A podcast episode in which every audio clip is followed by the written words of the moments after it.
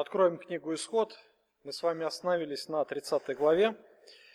Я напомню историю, а, которая там повествуется. Итак, израильский народ находится у Синайской горы, и Моисей, Моисей получал наставления, законы, заповеди. Э, в течение 40 дней он находился на горе. И многие из израильтян они не захотели его долго ждать, то есть по прошествии там, ну, уже близко к 40 дням, они а, надави, так сильно надавили на Аарона, что тот ничего не смог сделать и а, внял им просьбам сделать золотого тельца. И после этого они стали совершать жертвоприношение, стали а, поклоняться этому идолу, таким языческим поклонением – и Моисей, Моисей пока, когда находился на горе, в общении с Богом, он тут же услышал реакцию Божью на то, что происходило там внизу в стане. А Бог сказал, чтобы Моисей скорее шел, потому что этот народ, он развратился. И грех народа был столь велик, столь велик перед Господом, что Бог, он очень сильно был оскорблен. И далее мы с вами увидим по тексту, что это оставило очень сильный осадок. Вот эта ситуация, она произвела очень сильный осадок именно в сердце Господа. И лишь только убедительные ходатайства, убедительные просьбы Моисея, они как бы сделали свое дело. Но этот грех, грех нанес сильнейшее оскорбление Богу. И Господь э, захотел в тот момент уничтожить весь народ. То есть его гнев был настолько велик, что он не смотрел на многочисленность народа, не смотрел на то, что э, он давал обещание Аврааму произвести великий народ, и фактически этот народ уже был произведен. Он даже готов был пойти на тот шаг, чтобы отодвинуть историю еще ну, примерно порядка на тысячу лет, чтобы от Моисея произвести новый народ и уже вот с этим народом начать уже работу по тому, чтобы а, пришел Спаситель, а, Сын Божий в этот мир. Господь а, сильно разгневался в тот момент, то есть это был такой, знаете, ну, одна, наверное, из самых таких худших ситуаций в отношении с Богом с Израилем. А, именно это были только а, начальные отношения, это были новые отношения. А, как раз вот Бог только что вывел израильский народ, еще в памяти были свежие все воспоминания о всех чудесах, о всей славе явленной Господа. Да и к тому же народ израильского всегда видел вот это видимое явное присутствие Бога в виде облач, облака и огненного столпа ночью. И это их не смутило. Это их не смутило, и они решили сделать себе идола. И когда Моисей сошел с горы, то есть Моисей тоже увидел всю эту картину, он сильно разгневался. Он сильно разгневался, он разбил скрижали каменные а, с заповедями, которые дал ему Бог. И он взял этого тельца, он истер его в порошок, не знаем, как это он сделал, может быть, напильником или не знаю. А потом сжег его, и сжег до такой степени, что все золото превратилось в пепел. И этот пепел он а, смешал с водой, ну, наверное, скорее всего, он бросил этот пепел в водоем, откуда пил Израиль. И весь Израиль должен был вкушать этого идола, да, вкушать. И дальше а, Дальше Моисей говорит, кто Господень ко мне? Вышли сыны Левия, и должен был состояться суд над согрешившими. Те, кто стоял во главе а, этого идолопоклонства, этого отступничества, должны быть умершлены. И сыны Леви должны были подходить и убивать каждый своего брата. То есть это а, были Божьи суды, это то, что а, должен был сделать Господь было умершлено в тот день около трех тысяч человек. Вот э, таков финал, таков финал э, того фрагмента истории, но это еще был не конец. Если мы будем читать внимательно, мы с вами увидим, что а Бог еще не вынес окончательного вердикта по этому случаю. То есть Господь, Он был очень сильно огорчен, и Он ничего не сказал Моисею. Он ничего не сказал Моисею в тот момент, и Моисей отправился, так и ничего не услышав от Господа. Мы видим, что Единственное, только в тот момент, когда Моисей находился на горе, а, и он ходатайствовал, ходатайствовал о народе, он использовал вот эти аргументы, мы с вами в прошлый раз об этом говорили, а, что там египтяне будут богохульствовать, что зря ты вывел тогда и так далее. А, мы видим, что только Бог отменил то бедствие. То есть Господь согласился с Моисеем, но окончательного вердикта еще не было. И Бог ничего не сказал по поводу наказания, но наказание обязательно должно совершиться. А, итак, Моисей спускается в стан. Моисей спускается в стан. Сегодня будем читать с 30 стиха. На другой день сказал Моисей народу, вы сделали великий грех, итак я взойду к Господу, не заглажу ли греха вашего. Посмотрите, а, вот вроде бы небольшая фраза, а, которая здесь всего в одном стихе уместилась, но она вмещает в себе именно а, вот этот, всю боль, наверное, Божью. Именно то, что их грех еще не заглажен. И Моисей собирает народ, и он начинает говорить обличительные слова. Вы совершили великий грех вы сделали великий грех. Вы знаете, вот интересно э, посмотреть вообще на мышление людей и на то, что Бог говорит, насколько оно отлично. Э, люди сегодня ну, считают за грех какие поступки? Убийство, там, насилие, да? ну, воровство, грабеж, может быть. Это все то, что связано по отношению друг к другу, да? Ну, по отношению к человеку. То есть мы говорим о второй половине десятисловия, именно шесть заповедей, которые находятся во второй половине, именно то, что связывает отношения людей. Именно это является грехом. И многие, знаете, они поражаются так от, например, человека, который убил много людей или изнасиловал много людей. А, люди приходят, такой ужас от, а, ну, от таких диктаторов, как Гитлер, Сталин и так далее, что это люди, тираны, они убили множество людей. Но никто не думает, что первые четыре заповеди, вернее, первые две заповеди, они перекрывает все остальное, даже с лихвой. А, с другой стороны, ну что сделал такого Израиль? Ну что такого сделал? Да ничего такого уже не сделал. Он, они же никого не убили, да, там можно так ну, порассуждать. Но, а, в принципе, вот эти первые две заповеди, они являются основополагающими. И Израиль в тот момент, в тот момент, он, ну, как бы сделал прямой выстрел в сердце Господа. И то, что они сделали, они недостойны были даже близко жить, да, недостойны жизни, тем более вечной жизни, не говоря уже о всех благах земных, земля ханаанская, где течет молоко и мед, а, все блага земли, которые Бог им давал, они ничего этого не достойны.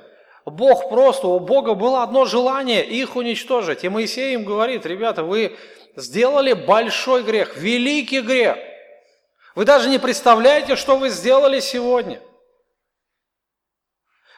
Фактически сегодня весь мир живет даже хуже, чем Израиль.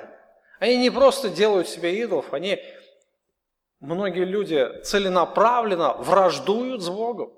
Не хотим верить в Бога. Вы понимаете, в каком положении сегодня находится человек? В страшном положении, потому что в таком случае у Бога только одно желание – Одно только желание, святость Божия требует наказания. И о каком мире там, о какой милости, о каких благах может идти речь вообще? Если Бог что-то дает человеку сегодня, наверное, это великое долготерпение Божие. Великое долготерпение.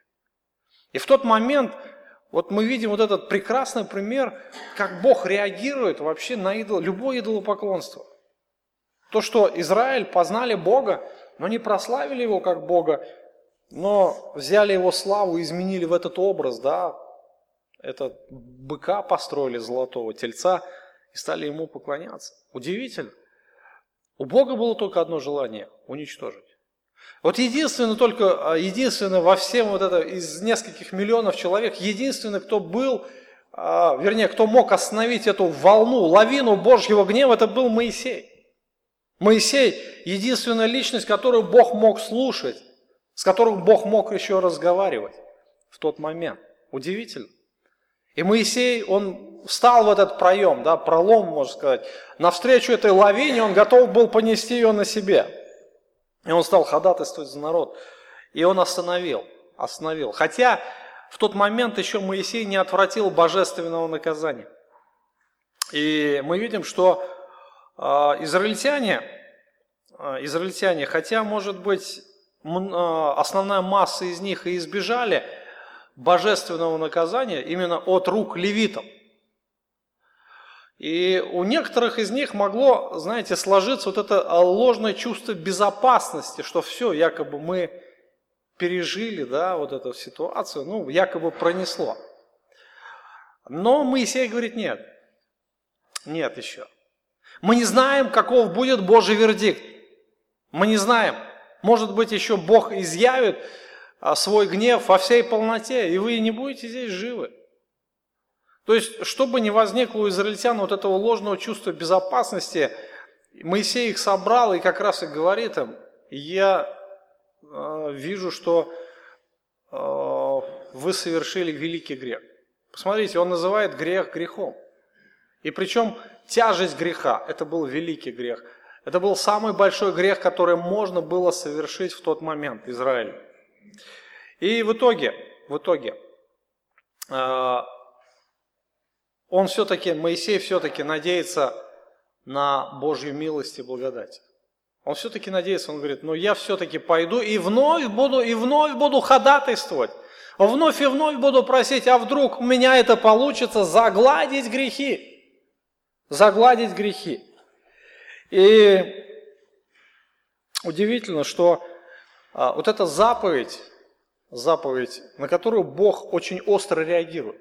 Если вы откроете весь Ветхий Завет, то вы увидите, что вы увидите, что э, в принципе все наказания Израиля, сам, даже самые тяжкие наказания Израиля были связаны с нарушением как раз вот этой заповеди.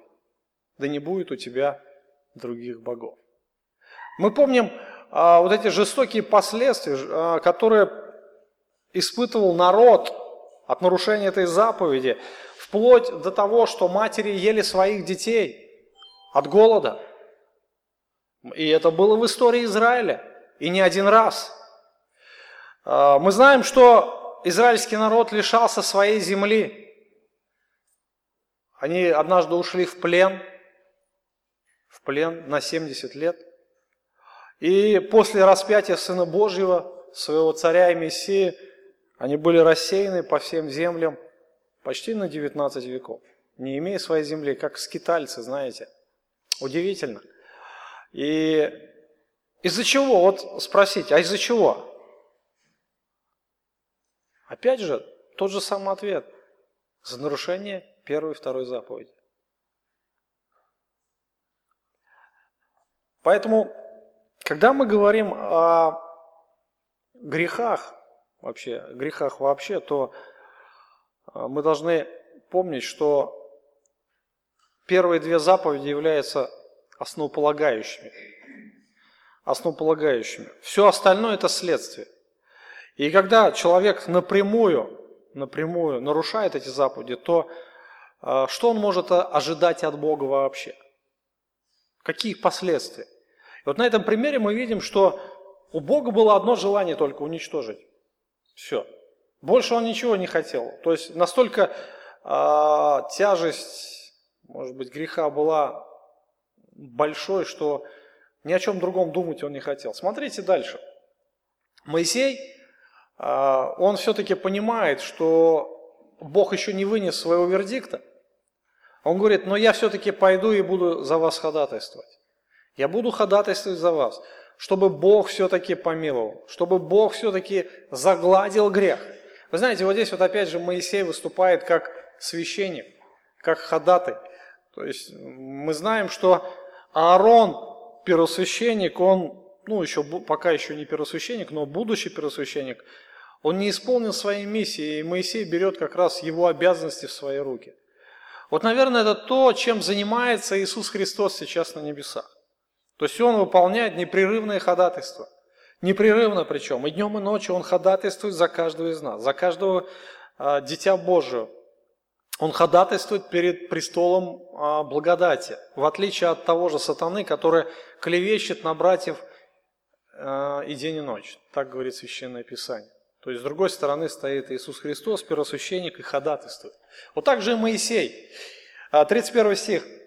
«И возвратился Моисей Господу, и сказал, «О народ этот сделал великий грех себе золотого Бога. Проси им грех их, а если нет, то изгладь меня из книги твоей, которую ты вписал».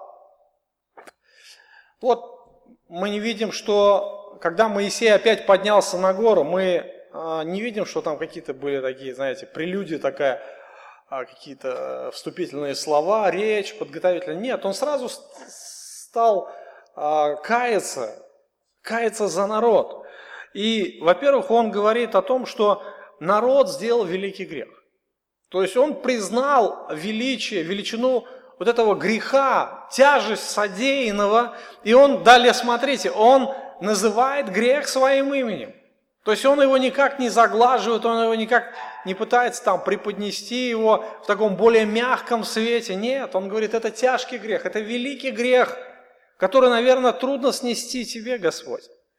И он сделал себе золотого Бога, золотого Бога. То есть вот, идолопоклонство – это великий грех, это большой грех, за который они достойны смерти. Вы понимаете, что здесь Моисей признает, признает справедливость божественного правосудия. И если Бог, если Бог скажет сейчас, я решил уничтожить весь Израиль, то он будет прав. Он будет справедлив, и никто не может упрекнуть Бога и сказать, ну, ты не проявил там милосердие, ты не оставил там живых людей – нет, он был бы прав. Мы вспомним, например, те же суды в потопе, помните, да? Сколько человек осталось живых? Восемь. Восемь человек. А сколько населения было? Ну, точно мы не знаем, но предполагают ученые, что примерно, как сейчас современное население земного шара, вот примерно сейчас столько же. Бог, где твое милосердие? Я милосерд. Вот то, что я вот этих восьми оставил, понимаете, да? А в остальном это моя святость и справедливость. И никто не может сказать Богу, Господь, ну ты жестокий, ну ты злой какой, да? А Бог требует наказания, Бог требует возмездия. И Моисей это очень хорошо понимает. И он это исповедует перед Богом. И дальше, дальше он начинает просить Господа милости. Прости прости им грех. То есть прости. Хотя Моисей, хотя Моисей, может быть, и не грешил в тот момент, он находился в этот момент на горе, но смотрите следующие слова, которые говорит Моисей. Они показывают его истинное отношение к народу. А если нет, то изгладьте меня из книги твоей, в которую ты вписал. А если нет, то изгладь меня. Мы видим, что э, Моисей кается. Кается за весь народ, он кается за согрешивших, и он признает справедливость божественного правосудия. Даже если Бог уничтожит весь народ, он будет справ, он будет справедлив – И никто не сможет его упрекнуть в том, что он сделал. И Моисей это признает, но, с другой стороны, он умоляет его о милости. Он знает его милостивый характер, он знает его а, любо, любвеобильное сердце, широкое сердце. Вы знаете, вот это вот а, понимание характера Божьего заставляет его совершать такую дерзновенную молитву. Дерзновенную молитву, братья и сестры. Но с другой стороны, он опять как бы заводит как бы Бога в угол, что ли. Пытается аргументы ему такие, на которые Бог уже не сможет а, ответить нет. Помните, выше, да, чуть-чуть. Посмотрите. 11 стиха, 32 глава. Моисей стал умолять Господа, Бога своего, и сказал, «Да не воспламенится, Господи, гнев Твой на народ этот, который Ты вывел из земли египетской силой великой рукой крепкую, чтобы египтяне не говорили, на погибель Он вывел их, чтобы убить их в горах и истребить их с лица земли. Отврати пламенный гнев Твой и отмени погубление народа Твоего. Вспомни Авраама, Исаака, Израиля, рабов Твоих, которым клялся Ты с собой, говоря, умножая, умножу семя ваше, как звезды небесные, и всю землю сию, о которых я сказал, дам семени вашему, и будут владеть э, вечно. То есть, смотрите, вот дальше э, читаем, отменил Господь зло, которому сказал, что наведет его на народ. То есть, Моисей старается аргументировать, то есть он не просто говорит, Господи, ну помилуй, да, достойный, ну помилуй. Нет, он пытается какими-то аргументами там использовать, хотя Бог это все прекрасно знает, хотя он это все понимает, но Моисей как бы загоняет что ли, в угол, что ли. Ну, Бога, конечно, нельзя в угол загнать, это я так говорю. Вот. Но тем не менее, тем не менее, слова Моисея подействовали на Господа. Но здесь вот, а, в этом месте, уже когда он повторно поднялся на гору, он использует совершенно другой аргумент, который, наверное, а, произвел впечатление да, на Господа. Почему? Смотрите, в чем логика. А, Бог дал обещание Аврааму, Исааку и Иакову о том, что он произведет народ великий, так, да? И даст эту землю потомкам Авраама. Он поклялся с тобою. То есть это было еще более мощное обещание, клятвенное. Смотрите, он говорит, он говорит, Моисей, я их уничтожу, оставлю тебя.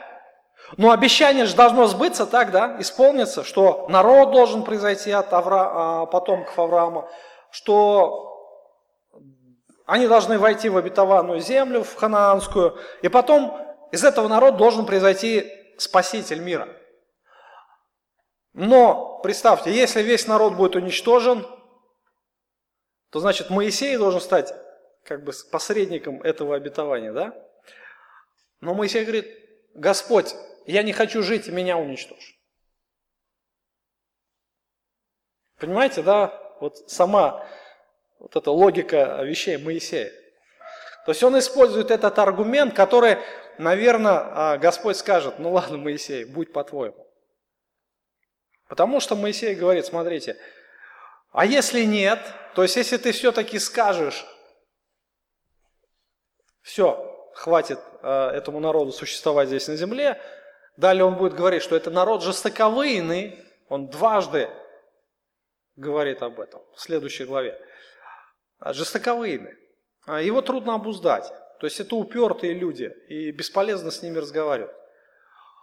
Но тем не менее, а, Моисей готов идти до конца. Вообще интересно, вот эта фраза «изгладь меня из книги твоей, в которую ты вписал». О чем вообще идет речь?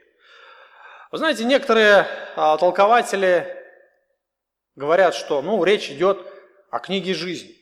О книге жизни, которую а, ну, Бог вписывает. Ну, э, книга жизни это равносильно того, что человек получает вечную жизнь, вечное спасение. И вот здесь Моисей говорит, ну, изгладь меня, это значит, ну, гипотетически возможно, что Бог может взять и вычеркнуть из этой книги. Так, да? А, что Бог может взять и вычеркнуть, то есть можно потерять спасение. Ну или там а, я не знаю, как это еще другим термином, но вы понимаете, о чем идет речь, да? Вот смотрите, а, давайте будем смотреть контекст. Давайте смотреть контекст. Кто, первый вопрос, кто входит в вечную жизнь? Ну, получает вечную жизнь. М? Не слышу. Верующие? Ну, что вы, братья и сестры, вы что? Как будто первый раз в церковь пришли. Верующие. Верующие. Второй вопрос. Все ли в Израиле были верующими? Третий вопрос. Все ли в Израиле были неверующие? То есть были и верующие, так, да? Пример приведите. А вот смотрите, Иисус Навин, тоже интересно. А куда пошел Иисус Навин, если бы Бог сказал, уничтожу всех? Ну только Моисей же должен остаться. А хотя Иисус Навин-то не виноват. Он вообще, как этот верный пес, на горе сидел и ждал своего хозяина. Вы понимаете, чуть-чуть попозже мы поговорим еще про Иисуса Навина, потому что это вообще личность уникальная. Уникальная личность. А, и дальше мы читаем, там, например, Ор, тоже был один из таких праведников, один из старейшин. Были другие старейшины. Потом а, был Халев, помните, да? Которые, наверное, вместе с Иисусом Навином были единственные из того поколения, которые вошли в обетованную землю. Вы понимаете, что речь идет о полном уничтожении народа, как верующих, так и неверующих. Вы понимаете, да? Что не все идут в ад. Не все. Но здесь другой вопрос. Речь идет о уничтожении, о физическом уничтожении. Вы понимаете, да? И Моисей как раз говорит о том, что э, изгладь меня, это значит убери мою жизнь. Если будем брать уже э, богословскую сторону вопроса, то в других местах Священного Писания, особенно в пророках книга Исаия, Иезекииль, есть подобные выражения, когда а, Бог вписывает в книгу именно израильтян для жизни в земле ханаанской. Вы понимаете, вот это вот а, как раз народ Божий, народ Божий, это новая история, именно со времен Моисея, когда израильтяне должны были войти.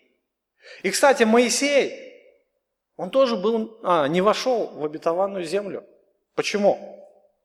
А потому что тоже согрешил. И тот, может быть, э, маленький грех, ну, с нашей точки зрения маленький, да, что это за грех был, вы помните? Он взял палку, посох и по скале ударил. Из себя вышел просто, да, из себя. Он должен был скале сказать, дай воду, а он взял палку и ударил по скале. Что, говорит, вам воду вывести, что ли? И вот этот грех не позволил ему войти в обетованную землю. То есть речь идет о, физической смерти. То есть Моисей говорит, и меня э, изгладь, да? То есть э, я не хочу жить. То есть Моисей связал свою жизнь с этим народом.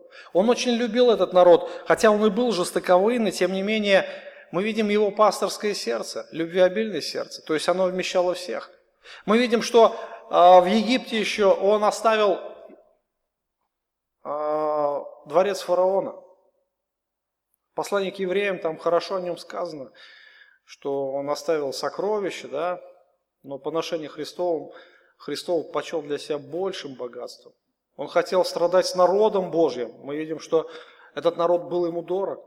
И когда народ оказался в опасности, Моисей, Моисей хотел быть с этим народом. И если народ будет э, уничтожен, то Моисею жить незачем. Поэтому он и говорит, изгладь меня, это значит умертви меня. То есть мне незачем жить, мне незачем а, писать эту историю а, с другим народом, да. И другая сторона, если Моисей а, остался бы жить, остался бы жить, то представьте себе его чувство, что его потомки, его история, так сказать, да, пишется на костях вот этих израильтян, на костях его братьев. И, конечно же, Моисей это все внутри, вот это, как сказать, в комплексе осознавал, и он дерзнул Богу сказать такие вещи. Он понимал, что Господь святой, что Бог готов уничтожить Израиль, но он говорит, Господь, если всех уничтожишь, а если нет, вот здесь мы читаем, если нет, да, если не, не помилуешь, не простишь грех, то тогда и меня тоже со всеми вместе. Вот. Вот здесь интересный вопрос, опять же, братья и сестры, очень важный вопрос, богословский вопрос, который мы должны понимать тоже очень хорошо. Не заглядывайте в конспекты, прошу вас. Вопрос следующего характера. Моисей ходатайствует, прости им грех. Поймите, вот смотрите, какая вещь, что а, Божьи принципы, они не меняются. И условия ветхозаветнего прощения, вот то, что было в Ветхом Завете, мы тоже должны это ясно для себя понять что возмездие Бог требует одно – наказание за грех, смерть. Но есть определенные условия, при котором Бог может простить грех. Какое? Жертва. Жертва. Но из Писания мы знаем, что жертвы тельцов и козлов не могли уничтожить грех. Вы понимаете, что а даже те ветхозаветные жертвы, которые приносили патриархи, которые приносил праведники Авель, который приносил Ной, Авраам и так далее, они не были достаточны для того, чтобы уничтожить грех. Грех, однажды совершенный в Едемском саду. Единственная жертва, которая уничтожает грех, это жертва Сына Божия Иисуса Христа. Но мы говорим о том, что тогда же Христа не было еще, да, тогда же Он еще и не родился, тем, э, и не мог принести жертву себя, потому что Его еще не было. Но вот эти жертвы, это были жертвы, которые покрывали гнев да, Божий, покрывали, но не уничтожали. И вот это э, откладывание было, совершение вот этого наказания. И когда Иисус умирал на кресте, он взял на себя наказание, наказание прошлых грехов Израиля, всех абсолютно, всех. И вот этот самый грех Иисус тоже понес на себе. Вы понимаете, вот эта вера в грядущую жертву, вера, она несла в себе оправдание. Естественно. А где вы скажете по вере, а, по вере, о, вернее, без веры человек спасался. Вот найдите хоть одно место в Библии. Евреям 11.6. Без веры угодить Богу невозможно. Вы понимаете, что даже если человек исполнил все обряды, но в его сердце не было веры, это все было абсолютно бесполезно. Израильский народ тому пример. Они были очень религиозные, но в их сердцах не было веры. Поэтому вот здесь очень важно понять, что а, Божье прощение – это не просто так, вот, что Бог раз закрыл глаза на их грех, но жертва обязательно будет. То есть Божье наказание обязательно совершится. Вы понимаете, что даже те израильтяне, которые, может быть, избежали смерти в тот момент и избегут в будущем, остались живы. Это значит, это не значит, что, ну, как бы этот грех их не коснулся. Что они стали, может быть, а, менее грешны, чем те, которые умрут или умерли уже, да, вот те три тысячи человек. Это не значит, что они были менее грешны. А помните, Иисус сказал, что если не покаетесь, все так же погибнете. То есть это, с другой стороны, какая-то надежда была, надежда, которую дает Господь. Это еще один шанс, да, прийти к вере. То есть вот этот, э, вот это очень важный богословский аспект, который мы должны очень ясно понимать, что э, нет прощения без жертвы. Без пролития крови не бывает прощения. Это все Писание об этом говорит. Вспомните первую жертву в Едемском саду, когда Бог одел Адаму в кожаные одежды. То есть это тоже была принесена жертва. Кем? Самим Богом. Умерло безвинное животное. Вот. И э, в тот момент как раз а, Моисей просит их, а, Господа простить грех. Простить грех всего народа. То есть загладить вину. А загладить... Но грех сам по себе, его сущность осталась. Конечно же, Бог простил. Посмотрите Божий ответ. Божий ответ. То есть Божий ответ состоял из двух частей. То есть Божий вердикт, так сказать. А первое, Бог накажет виновных обязательно. То есть не все, наверное, избежали той участи, а, справедливой участи, справедливого наказания от Господа. Господь сказал Моисею, того, кто согрешил предо мною, изглажу из книги моей. Что это значит? Предам смерти. Предам смерти. Это не значит, что я их там, ну, в ад пошлю или что-то. А мы не знаем, это были верующие или неверующие. То есть, но факт в том, что они а, однозначно будут лишены жизни.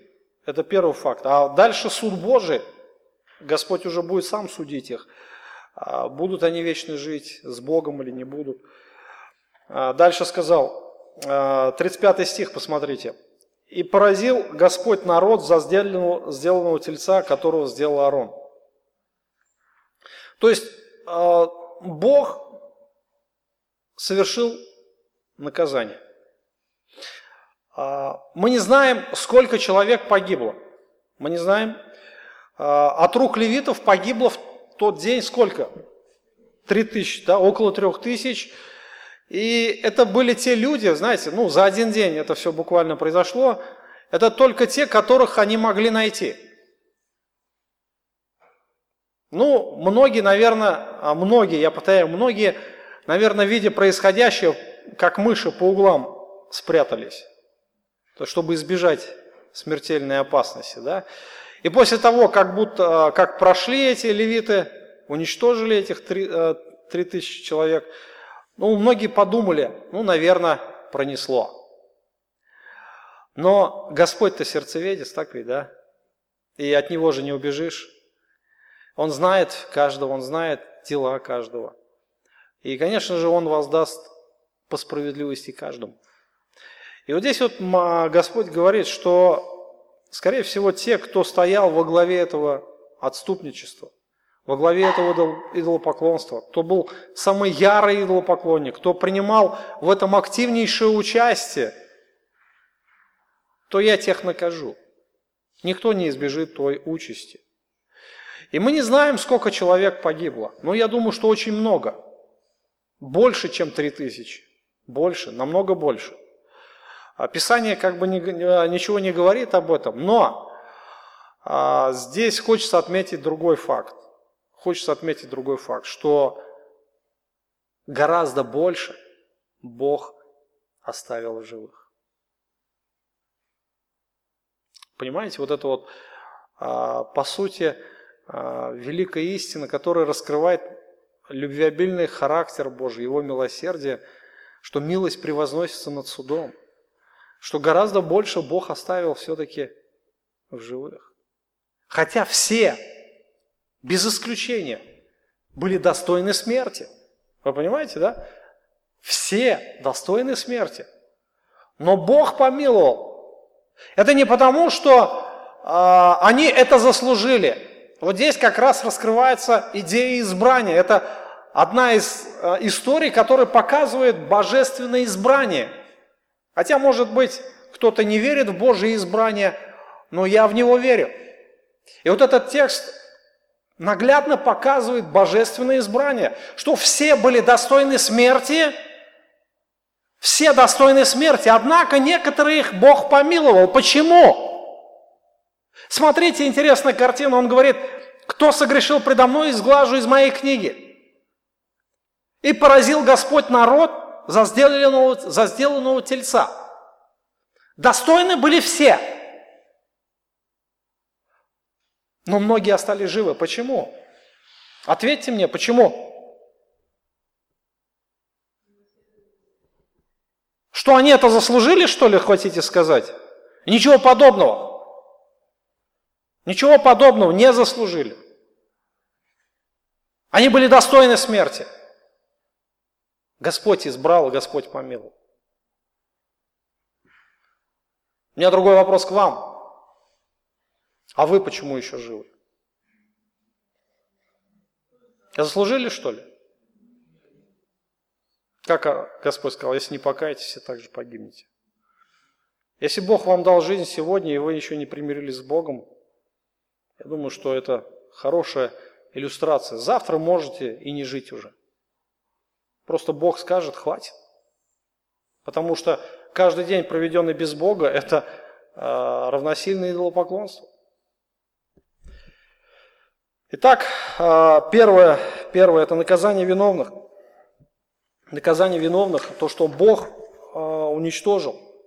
О том, что э, Бог уничтожил тех, кто был достоин да, смерти. Кто, ну, в принципе, все достойны, но а Господь определил некоторых на смерть, совершил наказание, но многих Он оставил в живых. И следующее, а, одно а, следующее наказание, то есть вторая часть наказания, это то, что Он дает обещание послать ангела. 34 стих. Итак, иди, введи народ этот, куда я сказал тебе. И вот ангел мой пойдет пред тобою в день посещения моего, я посещу их за грех их. И 33 глава начинается. «И сказал Господь Моисею, пойди, иди отсюда, и ты, и народ, который ты вывел из земли египетской, в землю, которую я сказал, клялся Аврааму, Исааку и Иакову, говоря, потомству твоему дам ее». И пошлю пред тобой ангела, и прогоню Хананеев, Амареев, Хитеев, Ферезеев, Евеев и Евусеев. И ведет он вас в землю, где течет молоко и мед. Ибо сам не пойду среди вас, чтобы не погубить мне вас по пути, потому что вы народ жестоковыйный. Народ, слышав это грозное слово, возрыдал, и никто не возложил на себя украшений своих. Ибо Господь сказал Моисею, скажи сынам Израилевым, этот народ жестоковыйный, и если я пойду среди вас, то в одну минуту истреблю вас. Итак, снимите с себя украшения свои, и я посмотрю, что мне делать с вами. Сыны Израилева сняли с себя украшения свои у горы Харима.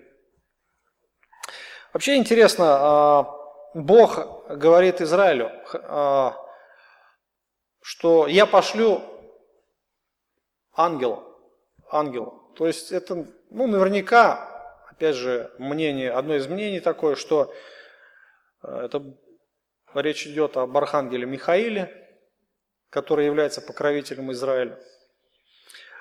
Возможно. Но говорит, я с вами не пойду. То есть, смотрите, насколько а, Божье огорчение было велико. То есть этот грех, он настолько Бога огорчил, он настолько он был в такой обиде, что ли. Он говорит, мне тяжело вообще смотреть на вас, он находится в таком раздражении, и ему тяжело вообще, тяжело общаться, и он говорит, я с вами не пойду. И далее он говорит, вы, говорит, народ такой жестоковыйный. То есть, что такое жестоковыйный? Вы, вы, что такое вы? Шея, да? А, вот упертый так вот как вот бык этот, упирается в ворота, такой упертый, бесполезно его как там поворачивать. Когда у меня сразу это ассоциация такая с собакой. Есть же такие собаки непослушные, да? Чтобы их как-то обуздывать, есть такой строгий ошейник. Кто держал собаку, знает.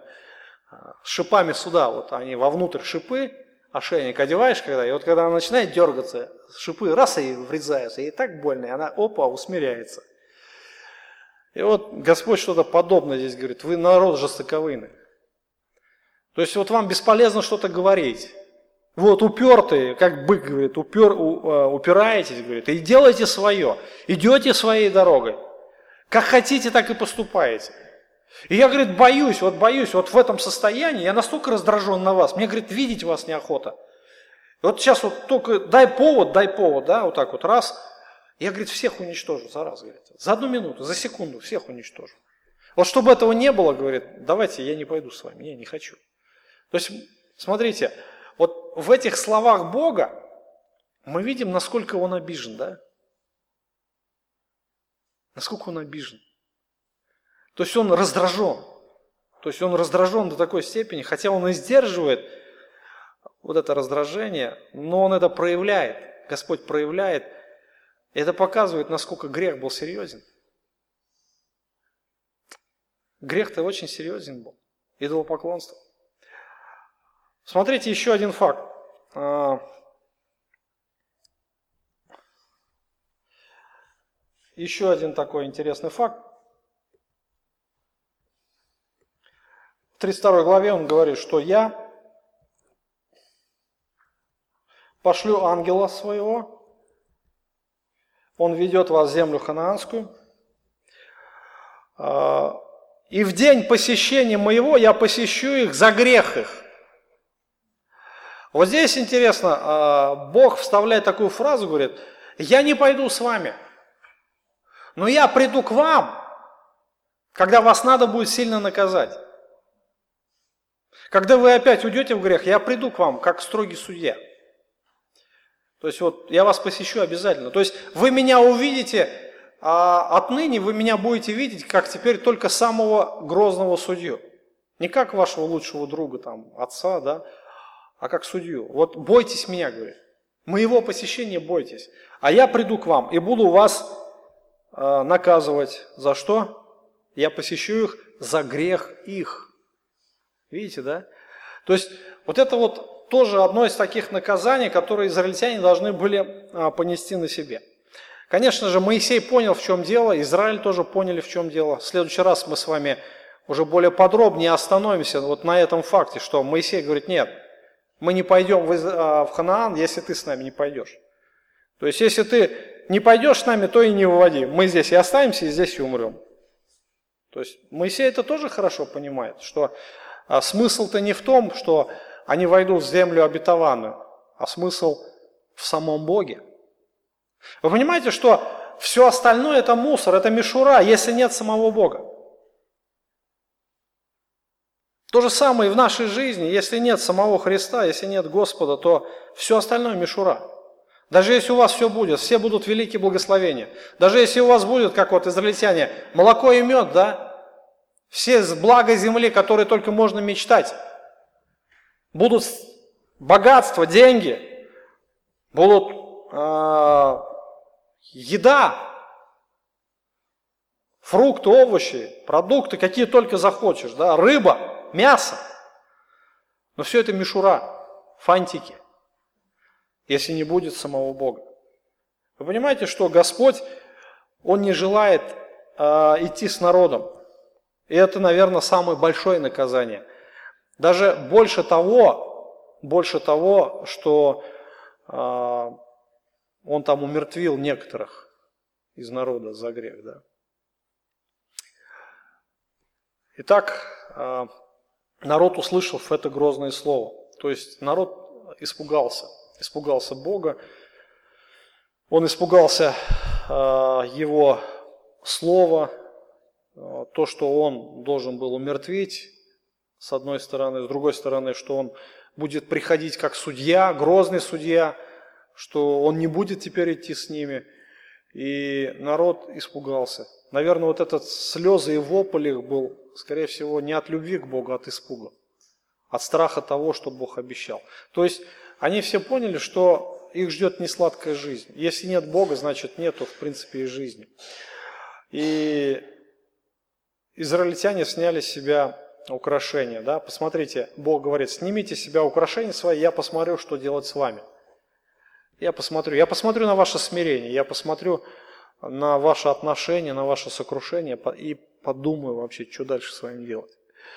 То есть, смотрите, вот исходя из всех этих слов, мы видим, насколько Господь э, раздражен, да, то есть обижен, что ли, или вот это вот осадок, горький осадок, он а, не дает, наверное, а, Богу, наверное, такого свободного состояния, чтобы общаться так в радости, в любви с народом, да, обещать им благо.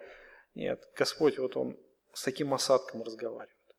И Он говорит, я уже не хочу идти, я не хочу. Смотрите дальше. Моисей, Моисей приходит опять в стан. он, э, что делает Моисей э, с 8 стиха, а, 7 стиха.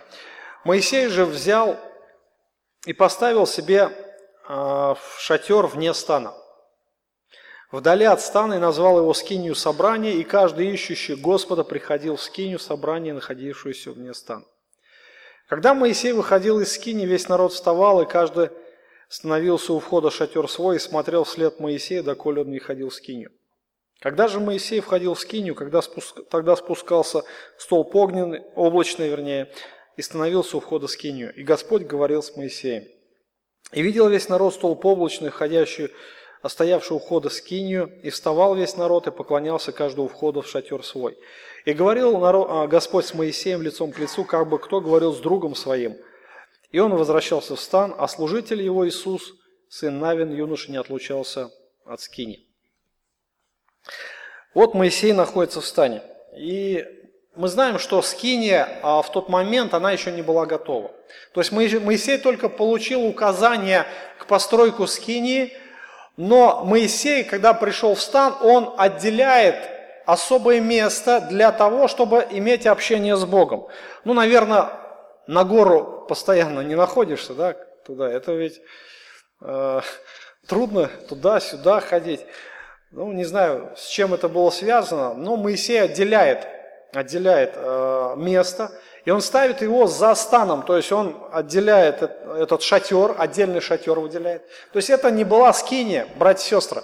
Если вы будете читать это место, то э, ясно помните о том, что это еще не та скинию, которую Бог заповедовал установить. Это был просто шатер. Это был просто шатер. Там, а, хотя Моисей назвал ее скиния собрания, скиния собрания, а, но это не было, не была, вернее, та скиния. Там не приносились жертвы. Там а, не было установлено священство, каких-то обрядов, там не было э, ни, никакого кождения Богу и так далее. То есть там просто Моисей приходил и общался. И не только Моисей, но также, смотрите, туда могли приходить всякие, э, все люди, которые хотели или пребывать в близком общении с Богом. Скорее всего, к Богу они не могли приблизиться – только Моисей мог разговаривать с Богом, но, тем не менее, находиться рядом с Моисеем. И в тот момент Моисей имел огроменнейший авторитет, высочайший авторитет. То есть а, его имя – это высочайший авторитет, как имя самого Господа или посредника, наверное, представителя. И люди, с одной стороны, уважали Моисея, с другой стороны, они боялись его боялись.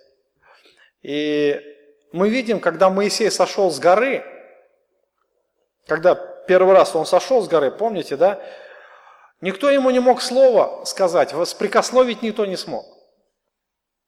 А на Аарона ведь оказали такое сильнейшее давление, что Аарон не смог устоять. Никто не мог Моисею слова сказать. А в тот момент, после того, как уже противники все были уничтожены, все вот эти э, руководители вот этого идолопоклонства, отступничества, вот этого бунта против Бога, они были умершлены, уже Моисей имел огромнейший авторитет. Посмотрите, сама реакция, когда Моисей проходил, проходил по улице, все выбегали, выбегали из своих шатров. И весь народ вставал.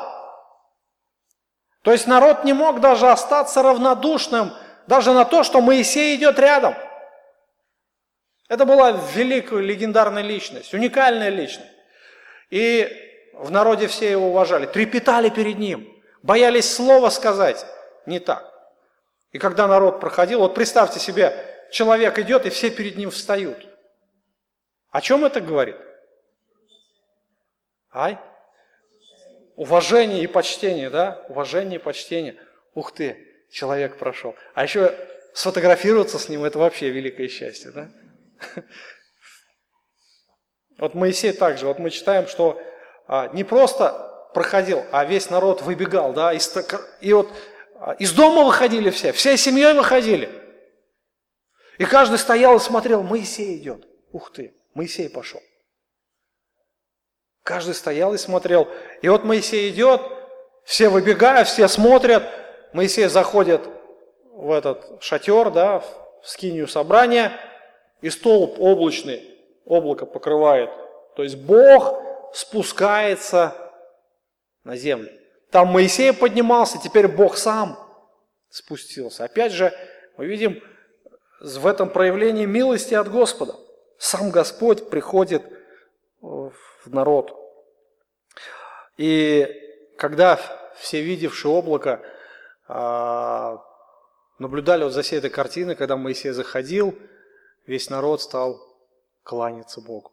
То есть все становились на колени и поклонялись Богу, да, сокрушались перед Ним. То есть удивительно была на тот момент картина.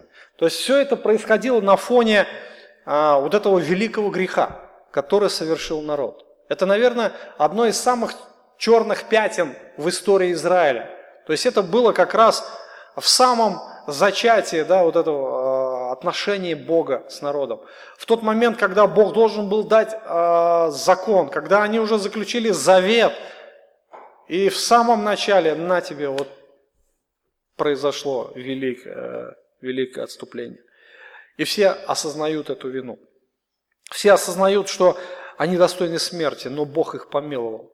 И все понимают величие Бога, перед кем они ходят. То есть в тот момент первый раз а, люди осознали, насколько Бог свят, и что с Ним не играют в шутки. В первый раз а, люди увидели серьезность тех заповедей, которые дал им Бог. Действительно, они увидели смерть совсем рядом. А ведь на месте тех умершленных могли быть и они, так ведь, да? Но они живы остались. И, конечно же, такой Бог, он достоин уважения и поклонения. И все смотрели, когда сходило облако, все падали на колени, все поклонялись этому Богу. И весь народ а, поклонялся Богу. Удивительная была картина. И вот здесь дальше 11 стих, тоже очень такие удивительные слова. «И говорил Господь Моисеем лицом к лицу, как бы кто говорил с другом своим». Как бы кто с другом своим. То есть я думаю, что каждому из нас знакома да, вот эта картина общения двух друзей. Когда ты чувствуешь, чувствуешь себя так свободно, непринужденно, когда ты можешь говорить о чем угодно. Да, ты можешь открыть сердце, когда ты знаешь, что тебя принимают, доверяют, тебя правильно поймут, независимо от чего тебя любят.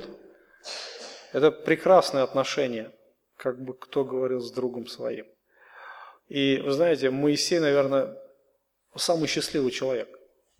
Вот это великая привилегия вот так вот была а, дана из всего народа только ему. Общаться лицом к лицу, видеть Господа, да, и разговаривать с Ним просто как друг другом. А весь народ стоял и трепетал. Народ стоял и трепетал. Бог э, открылся Моисею. Вот именно в этом качестве. Это э, Моисею дана была вот эта великая привилегия. Но опять же мы можем сказать, что это избрание было в тот момент, избрание Божье. И Бог тогда э, вот именно избрал этот сосуд, чтобы доносить свою волю до народа. Но посмотрите, этот стих еще не заканчивается. И вторая половина говорит опять же о человеке Божьем. Иисусе Навине, да, вот юноша, совсем юный парень. Мы не знаем ему сколько лет было, но немного. Наверное, немного. Может быть, лет 30. Но не 15, это точно. У нас юноши привык, ну, как бы называют как, скольки лет? 16, 17, 18, да? А уже 20 лет мужчина, да? Ничего подобного. Совершеннолетие в Израиле только, вот когда Христос пришел, вышел на служение, сколько ему лет было? 30, да? А вот Иисус Навин, Иисус Навин, он уже э, пошел с. Наверняка ему было уже больше 30 лет. Э, с оглядатой, разведчиком. Среди 12 он был, да, э, вот эта история. Вот, и, а может и 40 уже было. Может быть и 40. Ну, возможно, но больше 30 это однозначно. И посмотрите, а, служитель его Иисус и Навин, юноша, не отлучался от скини. Вот эта ремарка в тексте, да, но она настолько, а, нам столько дает информации а, об этом человеке. Удивительный тоже человек. И в чем, в чем уникальность Иисуса Навина была? Верность, да, вот верность. И причем, смотрите, чтобы народ больше не смущался, что Моисея долго нет, да, где там Моисей, может быть, Господь его сжег там, да. А, Моисей периодически, ну, предстоял выходить из, этой, из этого шатра, да, чтобы показать народу, вот он я, нормально все, да, со мной все нормально, не волнуйтесь, ну, как вот, чтобы в прошлый раз там ни у кого мысли не было, искушения, там, делать э, золотого тельца или еще что-то подобное. Вот, и Моисей постоянно выходил. Но смотрите, а Иисус сын Навин, даже когда Моисей удалялся, он оставался или в шатре, или близ шатра. Не отлучался от скини. Вообще удивительный человек. То есть мы видим, что а, Иисус был верен не только Моисею, но он, самое главное, его привлекал Господь сам. Сам Господь его привлекал. Вот удивительно, что а, он, наверное, завидовал такой, знаете, ну, доброй завистью Моисею, да. Вот я начинаю, когда думать об этом, представьте, Иисус на горе, Моисей на горе, вернее, а Иисус под горой, и ждет его, да, и там молнии громыхают, там все это, и вот он ждет и думает, так, а что ж там такое-то, а? Вот Моисей же там общается, вот, вот взглянуть бы хоть глазком там, что-то такое, вот, вот эти вот чувства постоянно раздирают его. И тут, когда уже сам Господь сходит на шатер облаком, конечно, он, его уже оттуда за уши не оттащишь. Даже Моисей говорит, айда, Иисус, нет, иди, я здесь побуду. То есть вот это э, состояние, состояние именно желания близкого общения с Господом, желание приблизиться к славе Божией, это то, что, наверное, не отнять было у Иисуса. И это принесет свои плоды в будущем. Может быть, не сразу, но, ну, по крайней мере, через 40 лет. Через 40 лет а, он станет а, во главе израильского народа. Когда Моисей уйдет со сцены, Иисус как раз возьмет на себя эту роль. Не сам Иисус, Господь его поставит. Господь его поставит. Его верность будет вознаграждена, братья и сестры. Иисус – это действительно уникальная личность. А, уникальная в своей верности, да, верность а, не только Моисею, но самому Господу. Желание а, быть близком общении с Господом, желание быть у пребывать в славе Господней, или хотя бы не в славе, но рядышком с ней, да, всегда жаждать вот этого присутствия Божьего, то есть это как раз хороший пример, хороший пример, каждому из нас стремиться к этому, стремиться. И вот эта верность, вот эти стремления, они в будущем будут вознаграждены. То есть Иисус займет место Моисея. Вот до этого стиха мы сегодня дошли и остановимся на этом. Так, вопросы у вас есть по тексту?